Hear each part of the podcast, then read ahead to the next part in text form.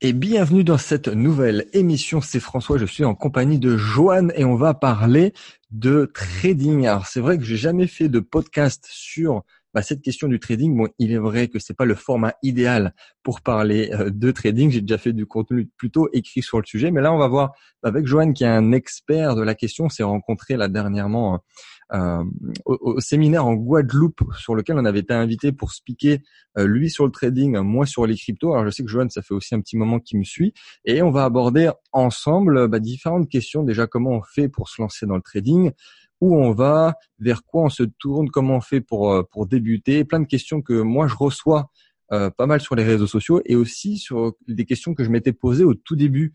Il y a quelques années, quand j'ai voulu commencer à apprendre le trading, je savais pas quoi faire, je savais pas où aller, j'avais plein de questions. On va essayer d'aborder tout ça, on va peut-être parler des marchés actuels. Donc, je te laisse la parole, Joanne. Est-ce que tu veux te présenter en quelques secondes ? Bonjour à tous. Donc, je m'appelle Johann Charléry et François, tout d'abord, je te remercie de m'avoir invité sur ce podcast. Avec grand plaisir. Je t'en prie. C'est avec plaisir que je vais vous parler de ma passion depuis plus de 10 ans, donc le trading sur les marchés financiers. Ta passion. Voilà. Oui, c'est vraiment une passion. Quand on passe plusieurs heures sur un sujet, ça bascule vite dans la passion. Donc, comment j'ai découvert le trading ? En fait, de formation, moi, je suis dans l'informatique. Uh-huh. Donc, je suis dans l'informatique et en 2006, j'ai eu l'occasion de travailler dans les salles de marché en fait, à la Société Générale, à la Défense. J'étais à Paris à l'époque, là je suis rentré en Guyane. Et voilà, préciser, donc tu es en Guyane maintenant et tu as quel âge ? J'aurai 38 ans dans pas longtemps. Voilà, petite précision, on ne sait jamais. Voilà.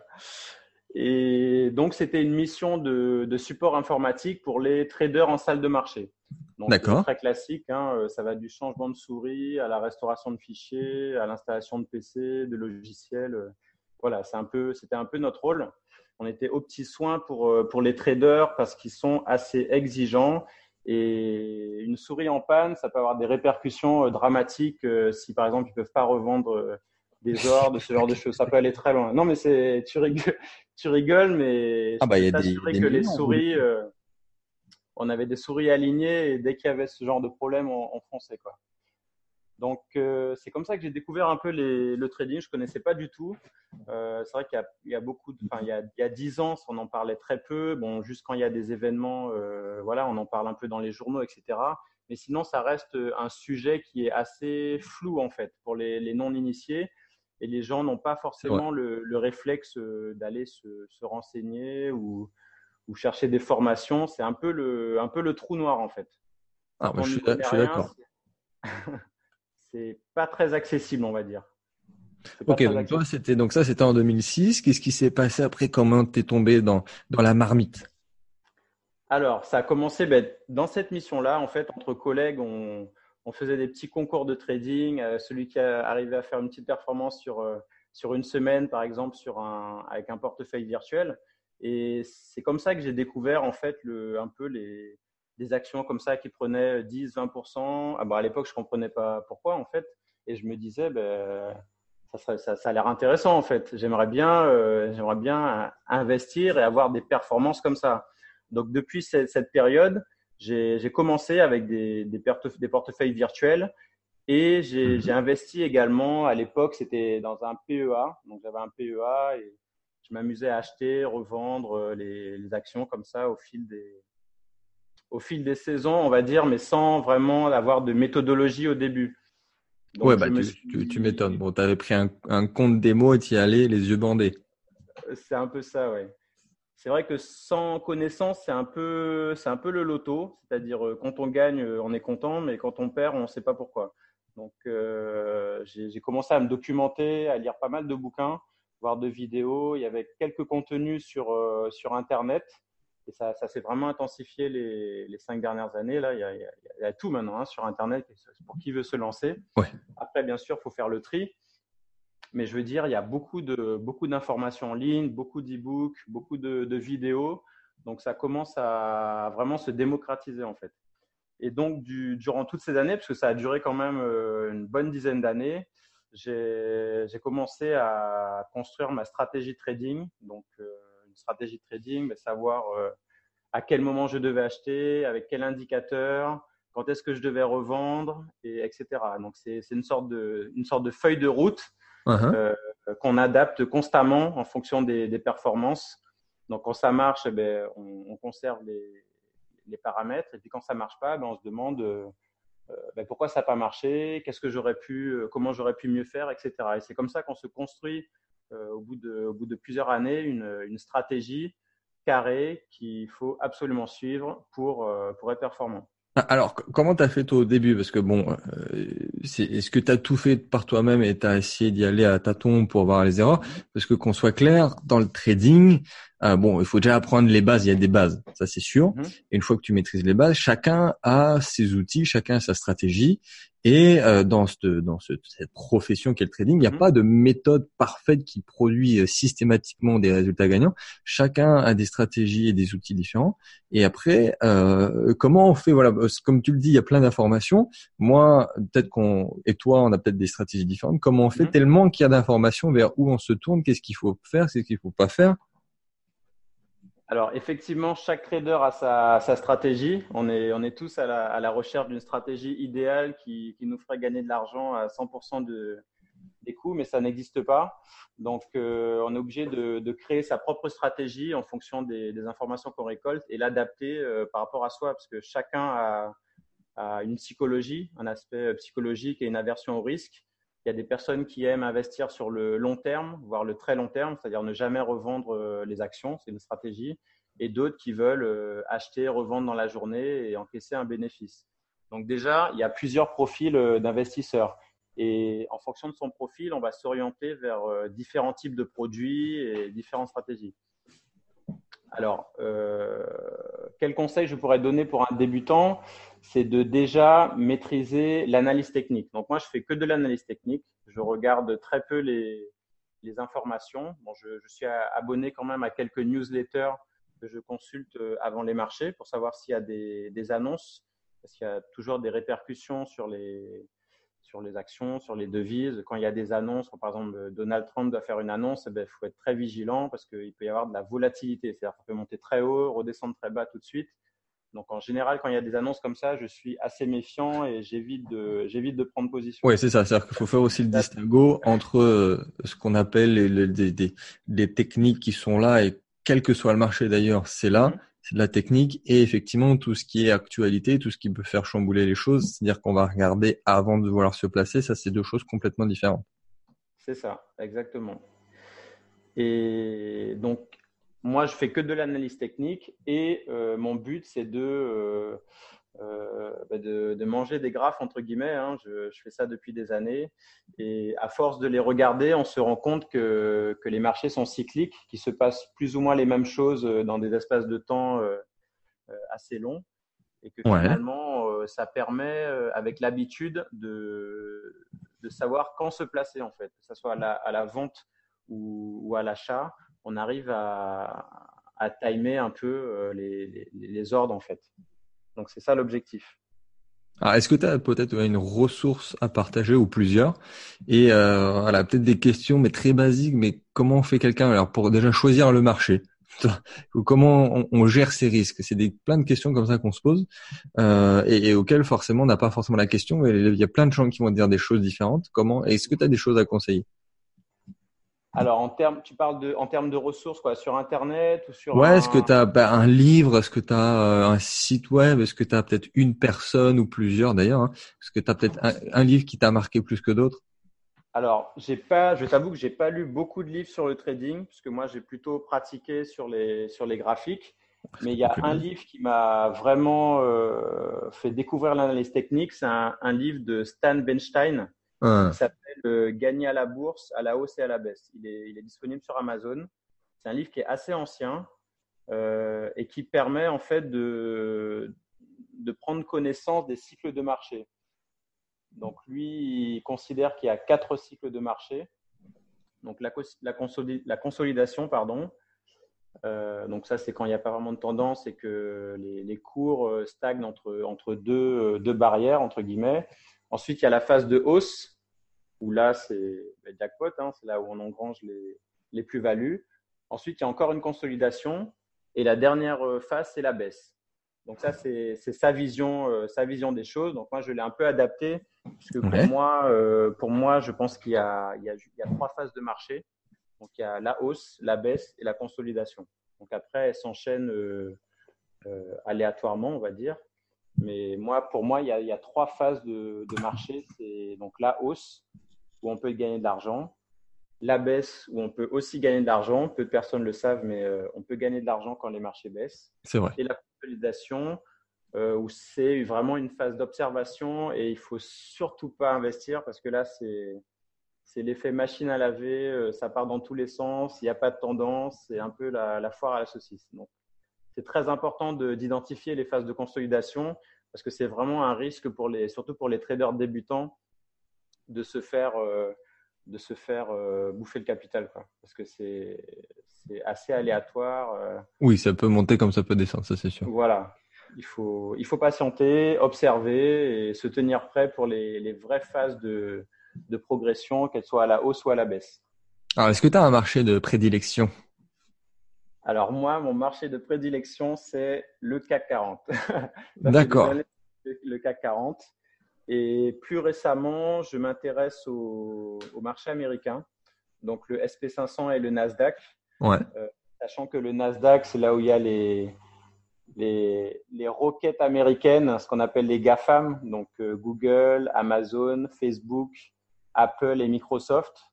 Alors, il y en a quelques-unes en plus. Il y a Netflix, PayPal, Tesla. Bon, il y a vraiment les grosses entreprises qui boostent les marchés américains. Ouais. Et on en reparlera un peu plus tard, mais les US n'ont rien à voir avec les marchés européens en termes de performance, hein. Eux, ils sont en mode hausse continue. On en parlera tout à l'heure. Oui, c'est sûr qu'en ce moment, 2019, c'était un peu l'euphorie. Ça, c'est sûr que j'ai essayé d'en parler.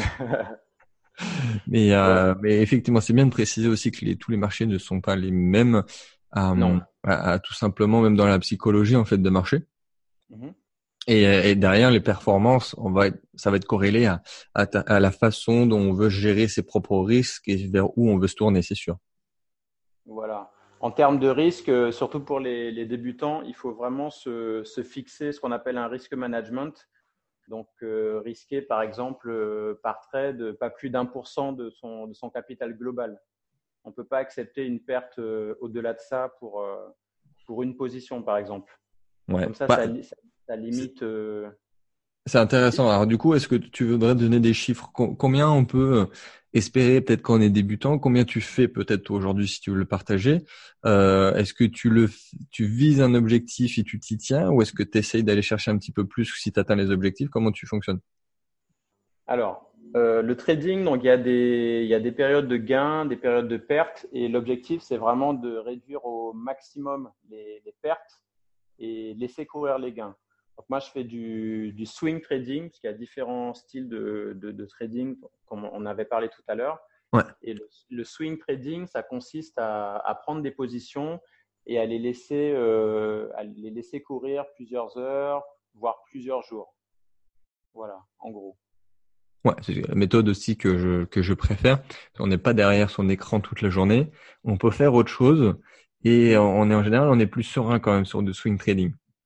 Oui, c'est-à-dire quand on a bien timé la prise de position, qu'on commence à avoir des plus-values, on va dire que sur les heures, les jours qui suivent, on est un peu plus tranquille puisqu'on a déjà des plus-values latentes et on a un peu plus de flexibilité pour sortir de la position.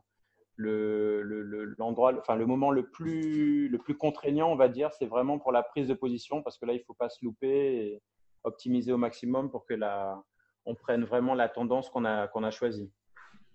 Alors, d'après toi, combien il faut de capital pour commencer ? Combien et après, combien idéalement il faut pour en vivre ? Alors… Pour commencer, après ça dépend des marchés, mais si on veut par exemple investir sur les indices européens ou américains, je pense qu'il faut un capital au moins de 500 à 1000 euros, on va dire entre 500 et 1000 euros pour débuter. Ouais, ça me semble cohérent. Ouais. Donc là, ça permet d'acheter des actions, ça permet d'acheter des trackers. Donc, les trackers, ce sont des produits financiers qui soit vont regrouper un type d'action ou un secteur d'activité. Par exemple, on peut avoir un tracker sur les actions pharmaceutiques. Voilà, c'est un groupe d'actions qui sont regroupées dans un produit qui est abordable, voilà, qui va coûter peut-être 10, 20 euros, alors qu'un bouquet d'actions pharmaceutiques va coûter plusieurs centaines d'euros. C'est l'intérêt des trackers, c'est pouvoir copier une performance sur plusieurs produits financiers. Après, il y a un autre type de tracker, ce sont les trackers à effet de levier. Ouais. Donc là, le but, c'est de vraiment surperformer les indices ou les actions ou les matières premières ou les devises. Il y a vraiment un large panel de produits financiers sur lesquels on peut investir. Et donc là, le but, c'est de, comme je disais, multiplier la performance. Par exemple, pour le CAC 40, qui va faire, s'il fait 1%, ben vous avez des produits qui vont faire automatiquement 2%, 5%, 10%. Il n'y a pas de limite. Après, la limite, elle va être par rapport à votre aversion au risque, parce que évidemment, plus c'est risqué et plus il y a de chances, enfin de possibilités de perdre du capital. Donc, c'est à chacun de voir jusqu'où il est prêt à aller. Donc ça, bien sûr, ça va avec le niveau de formation, parce qu'un débutant ne va pas se mettre à trader des produits hyper risqués. Ça va vite s'arrêter, en fait. Le marché, oui. Il est un peu… Par la force des choses, effectivement. Exactement. Ok. Et… Est-ce que peut-être, voilà, des marchés… Alors… des marchés risqués pour le grand public, mais ça peut être les cryptos, ça peut être les biotech. Est-ce que toi, tu vas là-dedans? Est-ce que tu as déjà testé? Est-ce que tu as eu des résultats? Alors, moi, j'utilise principalement ce qu'on appelle des turbos. Donc, ce sont des produits à effet de levier qui vont de 2 à, on va dire, plusieurs centaines de… On va dire, je ne sais pas, ça peut aller jusqu'à 140, par exemple. Le CAC va faire 1% et le produit va faire 140%. Et donc, ce qui est intéressant avec les turbos, c'est qu'on peut vraiment choisir l'effet de levier. Donc, plus l'effet de levier va être élevé et plus le produit va être bas, c'est-à-dire en termes de prix. Pour des produits avec un effet de levier assez bas, il va coûter peut-être 10 euros. Et plus le risque va être élevé, plus le prix va être proche de 1 ou 2 euros. Voilà. Ça va être 1 euro, 2 euros. Je ne sais pas si je suis assez clair sur le fonctionnement. Ça me semble, oui. Voilà. Oui ou non? Tu me dis, sinon je réexplique. Pour moi, j'ai compris. Ça, c'est sûr. OK. Donc, l'objectif, en fait, pour moi, c'est de prendre des produits avec un effet de levier assez conséquent. Donc moi, je travaille en général entre 20 et 25 au niveau du levier. Ça veut dire que quand le CAC va faire 1%, moi, je vais faire entre 20 et 25% sur les produits que j'utilise. D'accord, ok. Alors, voilà. C'est sûr que les turbos, ce n'est pas à mettre dans toutes les mains. Mais est-ce que toi, comment tu vas gérer, on va dire, ton argent? Est-ce que tu vas peut-être mettre une petite proportion sur les turbos? Est-ce que ça représente quoi dans ta gestion financière? Donc moi, en général, sur les turbos, j'ai des lignes de 10 000 euros. J'ai des lignes de 10 000 euros, donc je rentre pas d'un coup. Je vais tester le marché, entre guillemets, avec 5 000 euros. J'attends que la mayonnaise prenne, entre guillemets, et ensuite je renforce pour arriver jusqu'à 10 000 euros et je laisse courir, en fait. Je laisse courir jusqu'à ce que j'ai des signaux de revente. C'est comme ça que je fonctionne. D'accord, ok. Ouais, je comprends mieux. Ok. Est-ce que tu voudrais partager peut-être un ou deux conseils ou voilà, peut-être, ou à l'inverse, un ou deux choses qu'il faut absolument pas faire, que toi peut-être tu as faites, et que ça pourrait être, voilà, le conseil ultime pour quelqu'un qui voudrait se lancer dans le trading. Ça peut être psychologie, technique, dis-nous tout. Alors, le meilleur conseil que je pourrais vous donner, c'est par rapport à la stratégie que vous allez mettre en place. Donc, vous saurez quoi acheter, quand l'acheter, quand le revendre, et avec des indicateurs à chaque fois pour vous donner des indices. Ça va être sous forme de feu rouge, feu vert.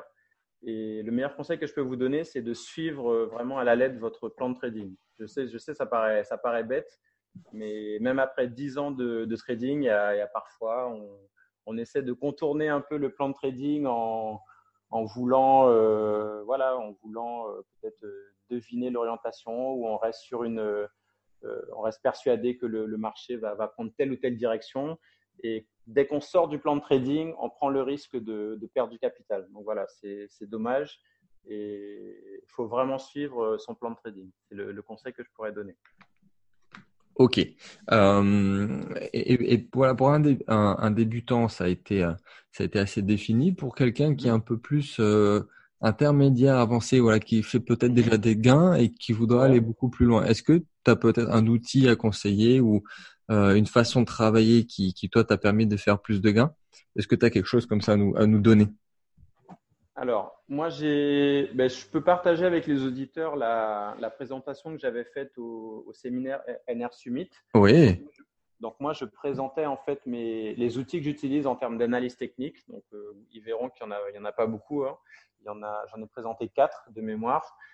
Et en partant sur ces outils-là, on peut vraiment commencer à faire des choses intéressantes avec des produits à effet de levier. Et dans la deuxième partie de la présentation, je montrais mes stratégies pour 2020, donc de la moins risquée à la plus risquée. Donc on parlait des stratégies d'investissement sur les actions à fort dividende. Et ensuite, on part sur les trackers et puis l'augmentation des leviers, etc. Donc ça, c'est un document que je peux partager pour ceux qui sont intéressés. Et pour les personnes avancées, je pense que ça permet aussi de cadrer un peu…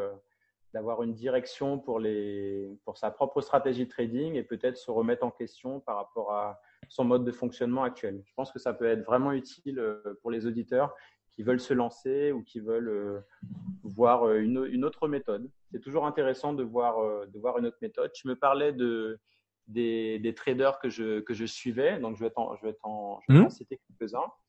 Donc, en termes de crypto-monnaie, il y a François Denis. Je ne sais pas si tu connais, si tu le connais. Donc, ça fait pas mal de temps que je te suis sur les cryptos. Et il y a également Olali qui est spécialiste sur la crypto-monnaie.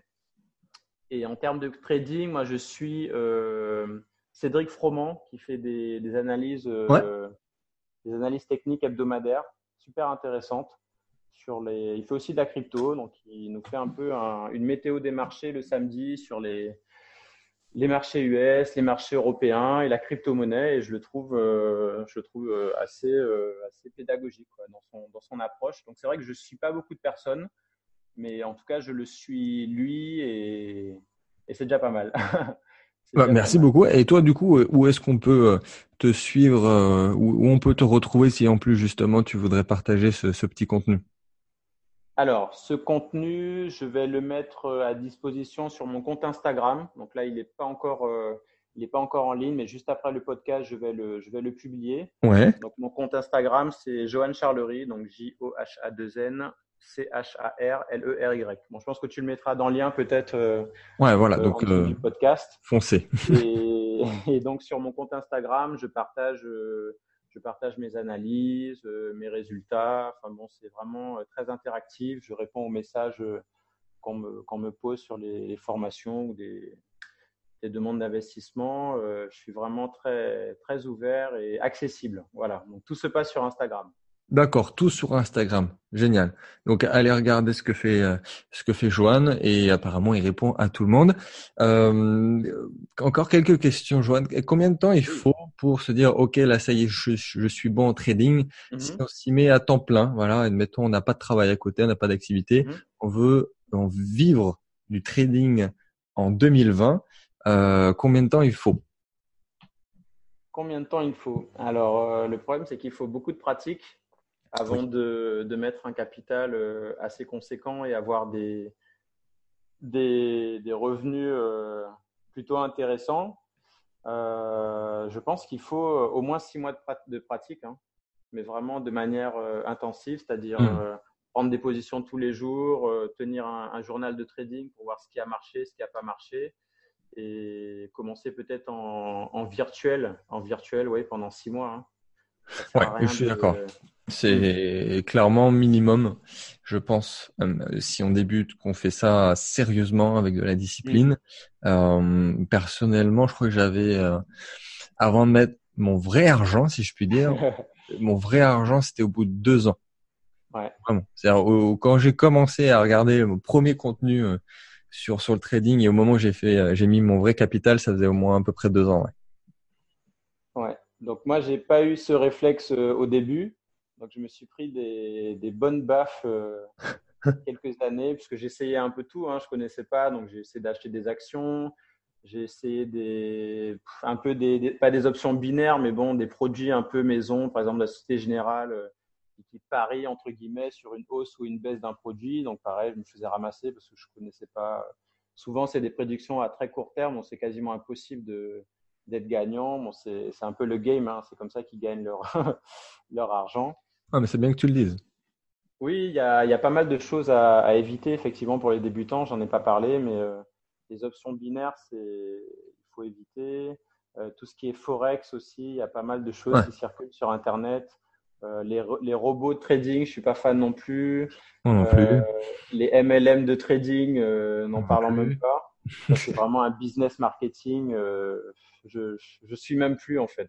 À un moment, je surveillais pour voir les tendances, mais bon, on se rend compte qu'on retrouve plus ou moins les mêmes sociétés et ils ont tous le même mode de fonctionnement, c'est-à-dire parrainer un maximum de personnes et voilà, c'est comme ça qu'ils augmentent leur capital. Oui. Puis, alors, puis même en même temps, même si c'était viable, c'est tellement un business model particulier qu'on pourrait même pas jamais savoir au final si c'est vraiment des gains qui viennent du trading ou pas. C'est ça, exactement. Donc les robots, j'en ai suivi quelques-uns et puis bon, il y en a certains qui se sont pris des grosses baffes du jour au lendemain, genre moins 30%. Donc c'est vrai que ça m'a un peu refroidi. Je t'avoue que j'ai été sollicité plusieurs fois sur des robots qui sont pas forcément onéreux. Hein. Il y en a un, c'était je sais plus une centaine d'euros pour l'achat. Et moi, ce qui m'intéresserait plus, c'est de robotiser entre guillemets ma stratégie de trading. Donc s'il y a des auditeurs qui programment sur MetaTrader, un petit appel d'offres en plein milieu du podcast. Exactement. Donc c'est vrai que je me suis déjà posé la question. C'est vrai que ça demande du temps et des compétences aussi, hein, de programmation. Mais je serais intéressé pour tester ce genre de choses. Ouais, mais je valide tout ce que tu dis. Moi, même les robots aussi, j'avais testé. J'en avais même parlé, je crois, il y a 2-3 ans, en 2017.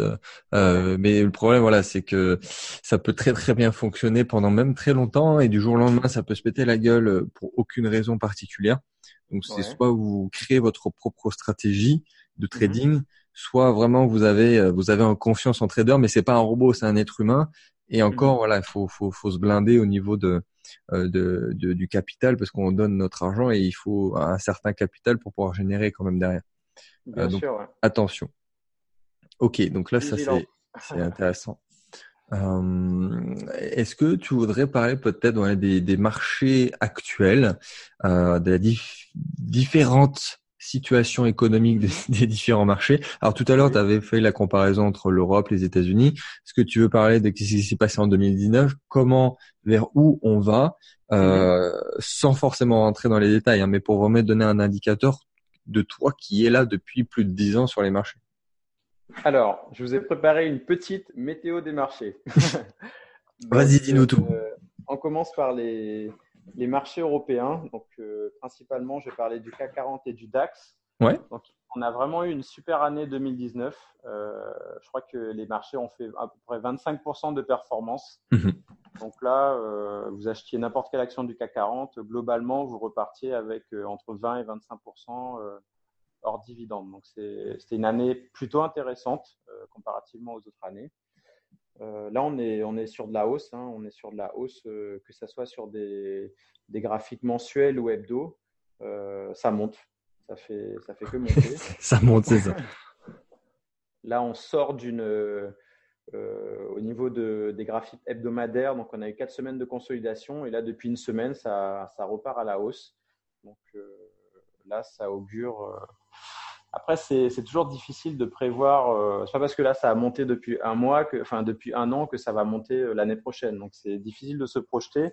Mais en tout cas, l'année commence plutôt bien pour les marchés européens.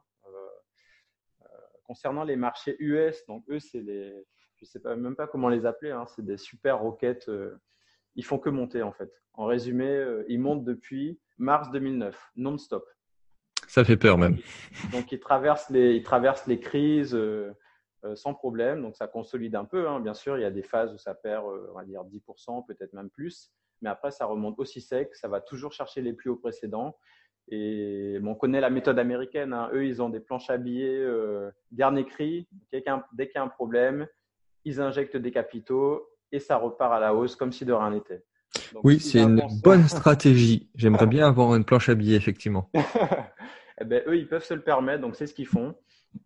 Et les investisseurs peuvent profiter de ces marchés-là en achetant, par exemple, des trackers sur le S&P 500 ou le Nasdaq, sans forcément mettre des effets de levier, mais investir de manière régulière pour lisser un peu les hausses et les baisses.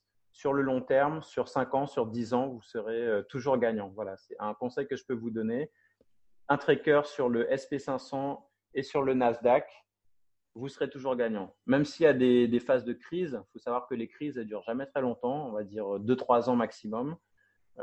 Même au plus bas de la crise, eh bien, vous ferez le plein de produits financiers, ça sera les soldes. Et quand ça va repartir, eh bien, vous serez le roi du pétrole, entre guillemets. Voilà, c'est un petit conseil boursier que je vous donne.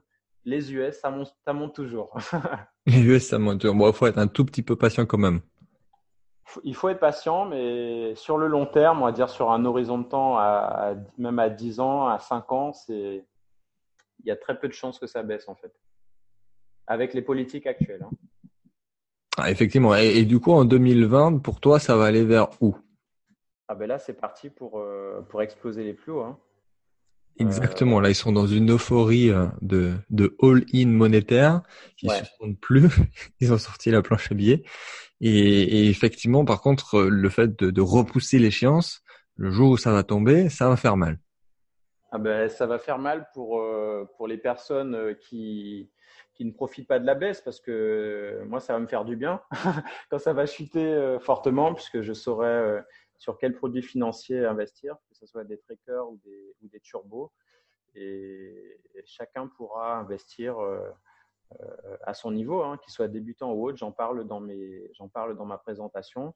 Il y a des produits vraiment abordables pour profiter des baisses des marchés. Donc voilà, vous les achetez comme des actions classiques, hein, et vous pouvez vraiment profiter des phases de crise ou de krach boursier sans problème, en engrangeant des bénéfices. Voilà.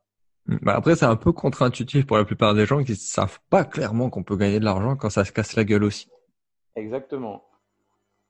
En fait, non seulement on gagne de l'argent quand ça chute, et on fait le plein à la fin de la chute. Donc après, c'est quand ça repart à la hausse, c'est exponentiel, quoi. Les gains qu'on fait, c'est hallucinant. Moi, je me souviens en 2009, ouais. La crise des subprimes, parce que moi j'étais vraiment au cœur de l'action en tant que support informatique, puisque j'étais… Et oui, t'étais en plein dedans. J'étais en plein dedans, donc Jérôme Kerviel, c'était un de mes utilisateurs. Et voilà, j'ai eu droit aux enquêtes policières, pourquoi vous avez restauré tel fichier. Enfin bon, c'était un peu les, les coulisses de la crise. Donc, bon, je vais pas m'étendre plus sur cette histoire, mais en tout cas, à cette époque, moi, je me souviens que par exemple, l'action Crédit Agricole, elle était à même pas 3 €, quoi. Elle était même pas à 3 € et ça intéressait pas grand monde puisque tous les journaux avaient comme une krach des marchés financiers, n'investissez pas, la ruine des particuliers. Enfin bon, tout pour faire fuir les gens. Et à l'époque, s'ils avaient acheté des actions à 3 €, après c'est remonté, je crois, à 15, hein, de mémoire, Crédit Agricole. Donc imagine la plus-value, même avec 1000 € d'actions, c'est plutôt intéressant. C'est plutôt intéressant. Bah, je ne peux que confirmer, pour le coup, on est assez alignés sur nos stratégies. J'ai fait pas mal de contenu dernièrement aussi sur, bah, effectivement, à la fois se protéger, mais même potentiellement aller chercher des gains en phase de crise, en phase de rebond, et dans tous les cas, il y a des opportunités. Pour certains, c'est dramatique, pour d'autres, c'est génial. Donc, bien former et s'informer, parce que déjà que certains, c'est compliqué de faire des gains en phase de croissance. Alors, j'en parle même pas quand c'est en phase de décroissance. Est-ce que tu veux nous partager encore quelque chose? Est-ce que tu as fini ta météo? Est-ce que tu veux repartager quelque chose d'autre? Alors, j'avais une petite partie crypto. Je pense que ça va t'intéresser aussi. Ah, dis-nous tout. Alors, les marchés européens et US, on a vu que c'était tout vert. Eh bien, les cryptos, c'est l'inverse. Tout est rouge depuis pas mal de semaines. Donc là, en mensuel, moi, je suis en chute sur le Bitcoin et l'Ethereum depuis 6 mois. L'Ethereum, il n'est pas beau, hein, encore pire que le Bitcoin. Et le Ripple, encore pire. Lui, c'est le mauvais élève. Je ne sais pas pourquoi il a du mal à suivre les 2 premiers, mais j'ai une petite pensée pour ceux qui ont investi sur le Ripple, parce qu'il a vraiment du mal à décoller, quoi. Là, ça fait 2 ans qu'il chute de manière continue, mais on garde l'espoir qu'il va remonter un jour. Donc, faut le surveiller. Et concernant le Bitcoin et l'Ethereum, donc moi, ça chute en hebdo depuis 13 semaines pour le Bitcoin et 24 semaines pour l'Ethereum. Donc c'est pas une chute continue, hein. Il y a des petits rebonds ponctuels, mais bon, faut pas se leurrer et surtout faut pas se faire avoir en pensant que c'est une remontée qui va durer dans le temps. C'est vraiment une petite remontée sur 2-3 semaines en général maximum. Bon, c'est vrai que ça fait des belles performances, hein. On peut faire des performances à 2 chiffres, mais ça ne dure pas. Donc là, on est vraiment sur une phase de chute pour le Bitcoin et l'Ethereum, et on attend la consolidation. Et la remontée, bien sûr, puisque ça va remonter, il n'y a pas de doute. Sur le long terme, ça va forcément remonter. Je sais que toi, tu investis sur du long terme, voire du très long terme. Oui, bien sûr. Bon, là, c'est exact ce que tu dis. Oui, pour le repréciser, certains n'ont peut-être pas compris. Effectivement, c'est une phase de court terme. Et ce qui est vrai d'ailleurs, et ce qui est même très bien pour n'importe quel investisseur malin. Mais après, on va dire sur une stratégie long terme, et même techniquement, je ne vais pas donner des détails, mais techniquement, ça suit toujours un retracement très long terme. Bien sûr. Ouais. Et croissant. Sachant que le prochain redécollage, après une belle consolidation, il ira chercher au moins le plus haut précédent. Je crois que c'était à $20,000 de mémoire. Oui, BTC, c'était $20,000, effectivement. Il y aura une escale à 13 000, c'était le dernier petit rebond qu'on a eu, et on ira chercher effectivement les 20 000. Donc là, il faut vraiment surveiller ça, pas au jour le jour, puisque c'est plus sur une vision hebdomadaire qu'il faut investir sur les cryptos. Enfin, en tout cas, c'est comme ça que moi, je fonctionne. Sur une vision hebdomadaire, on arrive à voir quand même les phases de marché et… Mais clairement, c'est à court terme, il n'y a pas vraiment de signaux qui indiquent une relance. Oui, c'est plus du casino. Hein. Ethereum, c'est pas très intéressant à trader en ce moment, donc ça doit vraiment montrer une conviction au niveau des acheteurs. Et pour l'instant, ils sont plutôt aux abonnés absents, c'est vrai. Ouais. Donc on patiente. Je suis comme le sniper caché dans les buissons avec les munitions et j'attends le feu vert. Retenez le sniper avec ses mots, c'est vrai. Ok, merci beaucoup pour cette météo. Est-ce que tu as d'autres marchés à aborder? Non, parce que moi je suis vraiment concentré sur les marchés européens, US et sur la crypto. Alors je surveille un petit peu l'or quand même. Je surveille l'or parce qu'il y a quand même des belles phases de hausse et de baisse. Ouais. Donc, il y avait eu un plus 26%. Alors, la période, je ne l'ai plus en tête, mais je crois que c'était l'année dernière.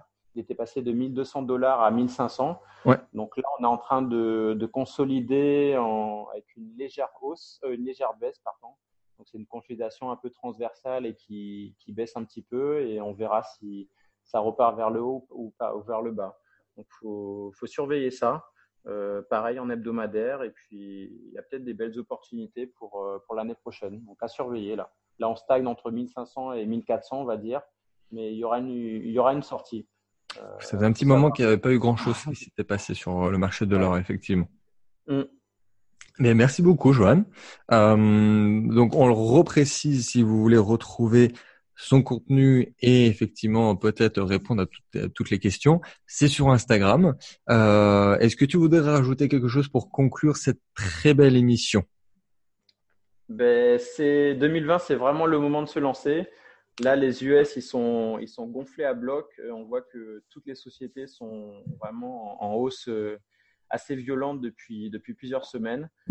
Donc, je pense que 2020 sera une bonne année de trading. Après, il ne faut pas oublier qu'il y aura la réélection de Donald Trump. Oui. Lui, il y aura forcément un impact sur les marchés. Il n'a pas forcément intérêt qu'il y ait un crack boursier d'ici sa réélection. Donc, voilà, exactement. Il faut prendre ce paramètre en compte. Il y a aussi un aspect psychologique et politique dans les cycles de marché. Donc, il y a peu de chances quand même qu'il y ait un crack avant l'élection de Trump. Ce n'est pas dans son intérêt. Il doit avoir un beau portefeuille boursier et tous ses copains voilà, qui investissent également. Donc, ouais. Je pense que 2020, c'est une bonne année pour se lancer, se former, commencer avec un petit capital, voir du virtuel vraiment au démarrage, construire sa stratégie de trading. Vous aurez accès à un support pour les indicateurs techniques à surveiller et quelques stratégies pour 2020. Donc, utilisez-le, testez sur des petits montants. Même si vous voulez trader en réel, il n'y a pas de problème. Vous pouvez investir 50 euros. Oui. Il n'y aura pas un gros impact sur votre portefeuille, mais ça vous permettra de déjà psychologiquement vous mettre vraiment dans la peau du trader qui gagne et qui perd. Et ça vous permettra d'appréhender les sentiments de peur et de… Comment on appelle ça ? La patte du gain. Et de FUD.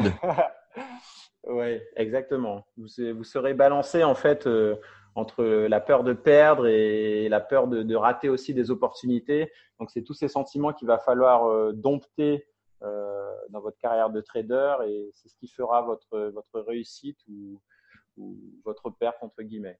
Donc, voilà. Il y a une grosse partie psychologie dans le trading. C'est vrai qu'il y a la construction de la stratégie du trader, mais il y a aussi une grosse partie psychologique qui est directement liée aux prises de position. Donc, c'est vrai que c'est un gros travail mental. Ce n'est pas évident, mais tout le monde peut y arriver avec un peu de pratique.